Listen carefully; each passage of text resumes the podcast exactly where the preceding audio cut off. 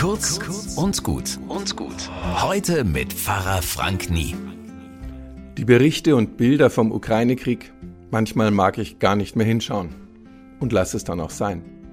Dann wieder schaue ich hin, entsetzt, und hoffe und bete, dass das Kämpfen und Fliehen ein Ende nimmt.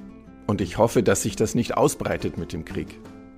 Den Alten unter uns geht's nochmal anders. Das höre ich beinahe jeden Tag bei meinen Gesprächen mit alten Patienten im Krankenhaus.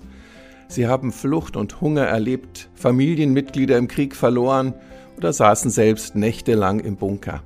Deren alte Ängste kochen hoch. Dagegen sind meine Sorgen harmlos. Aber was hilft ihnen dann? Das könnt ihr tatsächlich machen, ihnen helfen. Lasst sie, wenn sie drüber reden, nicht allein mit der Angst. Das ist das Wichtigste. Schenkt ihnen Zeit, schenkt ihnen Sicherheit, dass sie nicht allein sind. Und nach dem Hinhören und Reden macht etwas Schönes mit ihnen, dass sie die Gegenwart wieder spüren. Ihr könnt helfen. Bis morgen.